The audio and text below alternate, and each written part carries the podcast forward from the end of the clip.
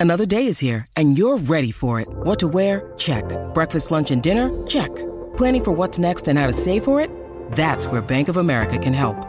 For your financial to-dos, Bank of America has experts ready to help get you closer to your goals. Get started at one of our local financial centers or 24-7 in our mobile banking app. Find a location near you at bankofamerica.com slash talk to us. What would you like the power to do? Mobile banking requires downloading the app and is only available for select devices. Message and data rates may apply. Bank of America and a member FDIC. When you need mealtime inspiration, it's worth shopping Kroger, where you'll find over 30,000 mouthwatering choices that excite your inner foodie. And no matter what tasty choice you make, you'll enjoy our everyday low prices, plus extra ways to save, like digital coupons worth over $600 each week. You can also save up to $1 off per gallon at the pump with fuel points. More savings and more inspiring flavors make shopping Kroger worth it every time. Kroger, fresh for everyone. Fuel restrictions apply. To Sleep. Before we start this story, I'd like to thank my newest supporters, Sydney, Chris, and Irish Clown. If you'd like to receive access to my archive of over 50 bonus episodes and early access to podcast episodes, the link is in the description below. Stop what you're doing. Measure your walls. Write down the result. Then, do your best to remember the last time you were outside your home. Where did you go? Who were you with? Do the memories feel completely real to you? Can you be sure of exactly when those events occurred? I can't pinpoint the exact moment when I began to suspect that something was wrong with my apartment. To be honest, I couldn't tell you with any certainty what I did yesterday or the day before that. I can remember my own past, of course, and the events in my life, but I couldn't tell you whether they took place four days ago, or 40, or 400. My thoughts have been like that lately fuzzy, unfocused. When did things begin to change? To all appearances, I have a pretty cushy life. I work remotely as an independent contractor, which means I don't even have to leave the apartment if I don't want to. I've got everything I need right here a home gym with a treadmill and a weight rack, dual monitors, and an ergonomic chair for my gaming and office needs, a walk in shower, spacious kitchen, and a refrigerator with an ice maker. Any food, groceries, clothing, or electronics I want can be ordered straight to my door. It feels like I receive at least one package almost every day since I moved in, but I can't recall ever seeing anyone making the deliveries. My two windows look out over the apartment complex a parking lot, well trimmed green grass, blocks of other units that I assume aren't much different from mine. The skinny trees and asphalt aren't exactly scenic, but then, if I want epic scenes from nature, I can always pull up a nature documentary on one of my streaming services. Lately, I've been getting the strangest urge to go out there, walk barefoot in the grass, feel the sun on my skin, even hug those sad little trees. Then I get a notification or the doorbell rings for another package, and those odd thoughts disappear leaving no hint of where they came from. This morning, I decided to follow that strange urge to go outside. I ignored the cardboard box on my welcome mat and walked to the end of the hallway. Upon stepping into that corridor, with its identical numbered doors and yellow gray tiles, I was overwhelmed with a sense of agoraphobia. It made me wonder once again just how long it had been since I'd last left my apartment. I grabbed the handle of the fire door and pulled. Nothing. It was locked. Frowning, I walked to the other side of the corridor with the same result. The elevator button lit up when I pressed it, but I couldn't hear any movement. Like a child's toy, it blinked and beeped, but nothing more. My welcome mat seemed to be laughing at me as I went back inside to check my work emails. I just couldn't focus. My thoughts kept drifting to the two locked doors and the dysfunctional elevator. Surely that was against some sort of fire code. It was possible that the rental agency was doing maintenance, but a few repairs shouldn't have left me feeling so trapped. I left my ergonomic chair twice more to try the doors, with the same result. When I called the rental agency, a machine put me on hold and left me there, like the welcome mat The tinny elevator music felt cruel and mocking. Like the sound itself was sneering at me for something I wasn't noticing. Something that should have been obvious. Of course, the window. As I felt around the window for a latch, I realized for the first time that it didn't have one. My apartment had AC in the summer and heating in the winter. I never had a need to open the window. Until now. This was definitely against fire code.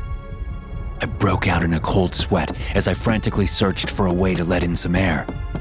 The room suddenly felt unbearably stuffy. I took a deep breath. I was panicking over nothing. I could just ask one of my neighbors what was going on with the doors and elevators. It was true. I didn't know any of them personally, and I couldn't remember the last time I'd run into someone in the hallway. But surely they were just as frustrated by the situation as I was. Maybe one of them might have some answers. I wasn't sure why I was twirling my keys and whistling nervously while I walked up to the door across the hall. It was a normal wooden door with a brass number and a peephole, just like mine, but goosebumps rose all over my skin nevertheless. I felt quiet as I approached. The corridor was still and silent. My throat felt dry. Every instinct in my body was warning me against knocking on that door. I just didn't know why. Not until I leaned in closer. I could hear excited panting, like whoever was on the other side had their mouth pressed right up against the door.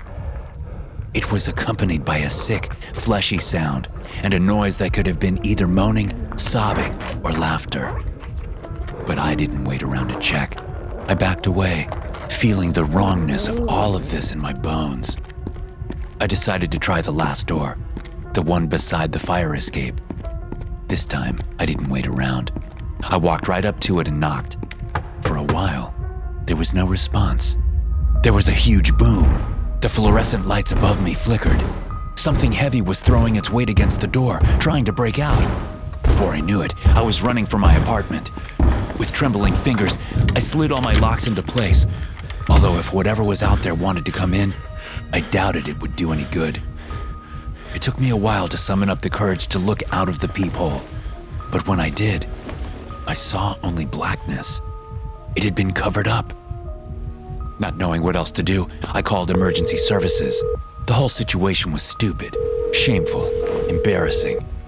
But the truth was, I only wanted to hear another human voice. No such luck.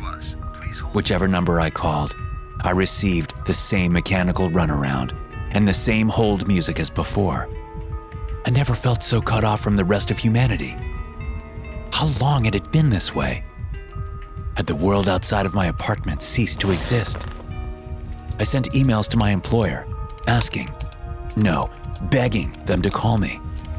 I pressed my nose against the window, praying that someone would walk by. The leaves of the tiny trees waved back and forth. The parked cars glimmered in the late summer sun, not a hint of movement. No calls came. My peephole was still blacked out. When I finally built up the courage to unlock my door, the handle wouldn't budge.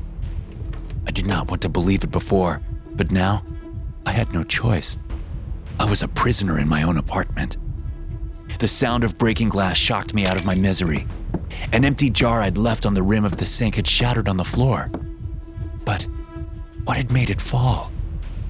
There was no breeze in the apartment, and there was no one else inside with me who could have knocked it to the ground. Was there? I grabbed a hammer from the tool set I kept in the hall closet and clutched it to my chest. I doubted it would do much good against the psycho who'd been trying to break down their door or the maniac with the panting breaths across the hall. But a hammer was better than nothing. My eyes zeroed in on the two impossible to open windows. What I was thinking was crazy, and I knew it. But I had to breathe the real air again. If that damn rental agency could afford to shut down the elevator and seal both doorways, they could afford to replace my window panes. My rage fueled hammer swing simply bounced off.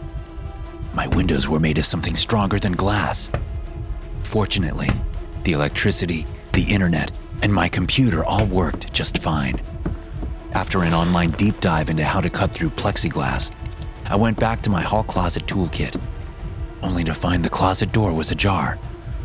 I was sure I had shut it, but now it wouldn't close properly. Strange. I got the tools I needed and went to work on the window.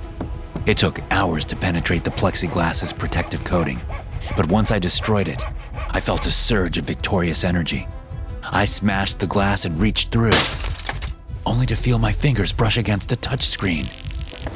The tranquil scene of the parking lot, with its sad little trees and perfectly cut grass, was not real. Maybe it had never been real. I couldn't believe it. That desperate urge to escape surged in me again, and I smashed the screen and pried it from the wall. It shattered on my floor, revealing solid concrete behind. I chipped away at the gray stone with the hammer until my arms were numb and my fingers were covered with blisters. But I barely made a dent in it. Who was doing this to me? Why? Hello? I cried out. Is anyone there? I don't know what I feared more silence or a response. I flung myself backwards, exhausted, and nearly knocked myself unconscious on the corner of my glass coffee table. It should have been impossible. My coffee table should have been several feet behind me. The only way its new position would make sense was if the apartment was getting smaller. I thought of the shattered jar, the closet door that wouldn't close right. Normally, I could stand in the apartment's main hallway without my fingers touching the walls. If that wasn't the case now, sure enough, the tips of my fingers bent backwards when they touched the drywall. I giggled to myself and felt immediately unnerved by how insane it sounded. I put my back against the wall and slid to the floor, clutching my head. Sweat dribbled down my forehead, forming puddles in the small of my back and beneath my arms. As my apartment somehow impossibly grew smaller, it was growing hotter as well. I mashed the AC control as low as it would go, but the air blowing from the vents still felt hot. The vents! It felt like a brilliant idea at first, but when I climbed a chair and stuck my head into the air duct, I saw that it only led to a tiny opening in concrete, the same sort of concrete I'd found behind the false window. I was encased in a cement tomb, and it was shrinking. There was no time to lose. I bashed holes in the drywall beside the front door, in the kitchen, even in the bathroom, but only found the same concrete. I was drenched in sweat. No matter how much water I drank, I just couldn't cool off. I stripped down to my boxers and used a knife to peel back the laminate flooring and carpet, even though I already knew what I was going to find. Something shattered in the bathroom. The shower door. The shrinking walls had crushed it. I ran to my computer, thankfully in the largest room of the house. I sent emails to all my contacts, all caps, alert box checked, pleading for help. I gave my address, my phone number, every detail I could except what was actually happening. I didn't want them to think I was crazy. Beside my PC, the hold music continued to sound from my phone. I hung up and tried emergency services again, with the same result. A splintering sound reverberated from the kitchen. The cabinets and countertop were slowly being crushed by the shrinking walls. My heart leapt when I heard the ping of a notification. My boss! Perhaps he'd been able to contact someone. My heart dropped. It was just another task. Another request for a spreadsheet, done by Friday. There was no mention of my prior emails, of my desperation. It made me wonder whether my boss was a person at all. Couldn't it just as easily be a disembodied AI account set up to send me tasks on a regular basis? In fact, couldn't all the people on my contact list be nothing more than bots? I tried to remember the faces of the people I worked with, but I couldn't recall what a single one of them looked like. We communicated almost exclusively through chat, and besides, speech to text programs were so accurate that even a voice could be faked. Even their profile pictures could just be photos pulled from the internet. No, I couldn't go down that rabbit hole, not now. I needed to think. But my thoughts were sluggish. It was the damn heat, the stuffiness of the place, and I didn't have any more layers to take off, except my skin. The thought made another one of those insane laughs burble up in my throat.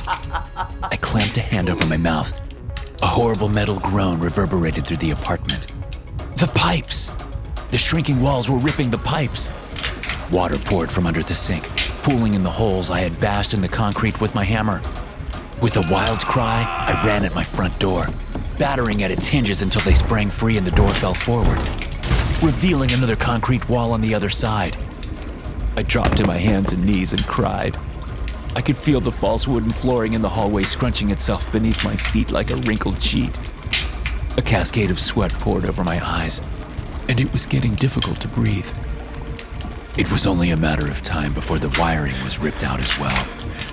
I'd be left in a lightless, suffocating hell until I was finally crushed. I dragged myself back to my computer. I figured I had about an hour before this. The largest room of the house was reduced to the size of a closet. I typed faster than I ever had before. Every search term I could think of apartment getting smaller, trapped in apartment help, shrinking walls, how to escape. Help. Please, someone help. None of the search engines I tried gave me the results I was looking for. Online, or at least on the internet that I had access to, all I found were conspiracy theories, DIY tips, and lame horror stories. I was alone, and maybe in the entire world. And if I was, then who was doing this to me? The cool glass of the coffee table is starting to press against my thighs. The lights have flickered more than once, and the fake wood of my standing desk is beginning to buckle. It won't be long now. I only hope I suffocate before the compacting walls crush my bones. If you're out there and you're hearing this, remember when I asked you to measure the walls in your home. Now go measure them again. Is the measurement the same? Are you sure?